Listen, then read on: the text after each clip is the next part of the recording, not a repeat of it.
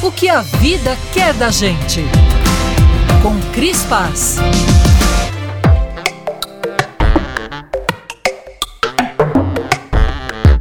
Durante as eleições de 2018, em vários momentos eu pensei em escrever um texto cuja imagem central era a de um candidato a presidente com a arma apontada para o povo. Na época, eu temi possíveis retaliações. Temi ser taxada de exagerada e também imaginei ser só mais uma na multidão. Recuei. Me ative às manifestações e à hashtag Ele Não. Pouco depois, Jair foi eleito por um processo democrático.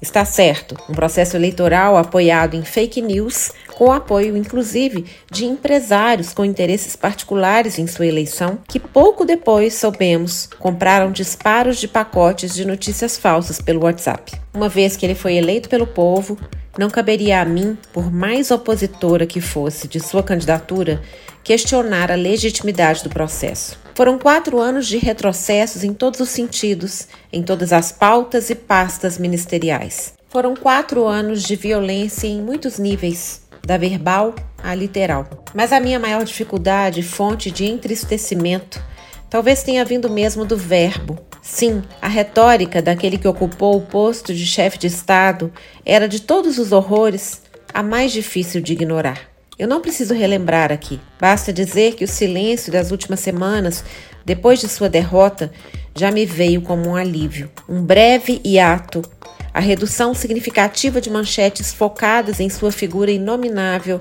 e em suas falas, por quatro anos sempre tão violentas, ignorantes, excludentes ou carregadas de hipocrisia. O silêncio do derrotado era poesia diante dos quatro anos de impropérios vistos e ouvidos. Mesmo diante de fotos, vídeos e notícias de atos golpistas os mais variados, de uma minoria desequilibrada, individualista e, em muitos casos, criminosa, uma sensação de alívio veio soprar como brisa fresca prenunciando esperança. Parte dessa sensação vinha do silêncio do derrotado, do recesso das declarações assintosas no cercadinho. Durante todos esses quatro anos, especialmente no último, eu tive uma tremenda dificuldade de me expressar. Isso é algo sem precedentes para uma pessoa que se tornou comunicadora e escritora como uma estratégia de sobrevivência. O meu último ano foi marcado por um posicionamento político claro o que para mim se tornou inevitável. Se durante muitos anos eu não falei sobre política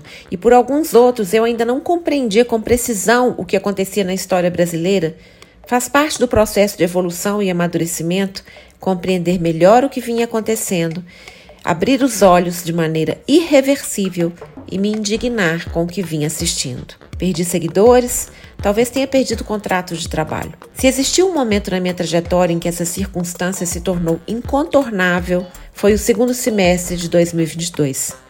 Eu não me arrependo. Não por idolatria a qualquer figura política, mas acima de tudo por uma convicção sobre o perigo representado pelo ocupante do Palácio do Planalto até o final de 2022 e por sua ideologia. A coisa mais urgente era tirá-lo da presidência e cuidar de uma democracia francamente ameaçada.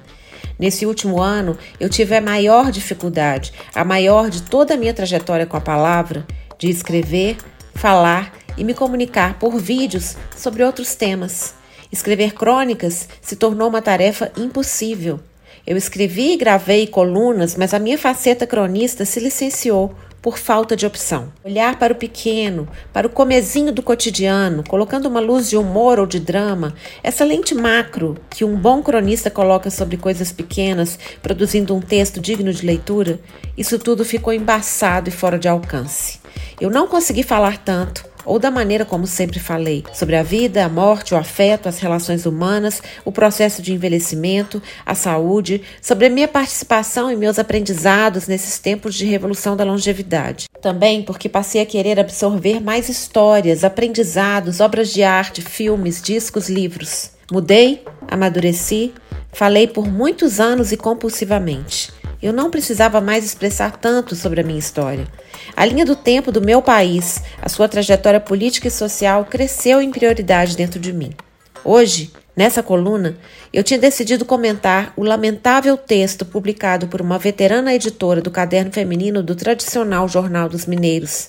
entre aspas, mas foi atravessada por um acontecimento violento e escandaloso sem precedentes na nossa história que definiu forçosamente a minha prioridade aqui.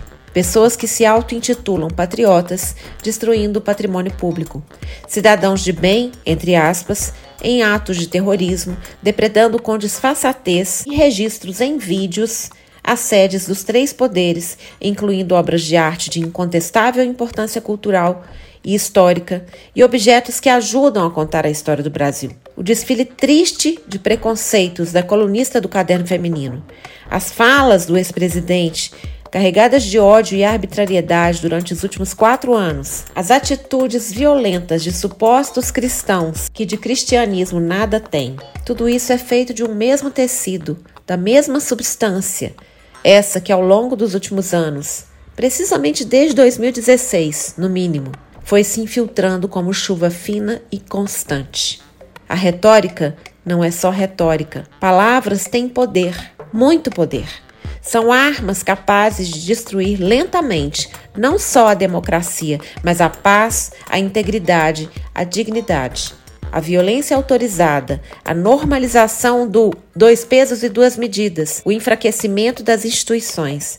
Tudo isso começou bem antes, quando um deputado que ninguém conhecia ao declarar o seu voto pelo impeachment da presidente Dilma, exaltou um torturador em alto e bom som diante de centenas de colegas no Congresso, para o Brasil inteiro ouvir.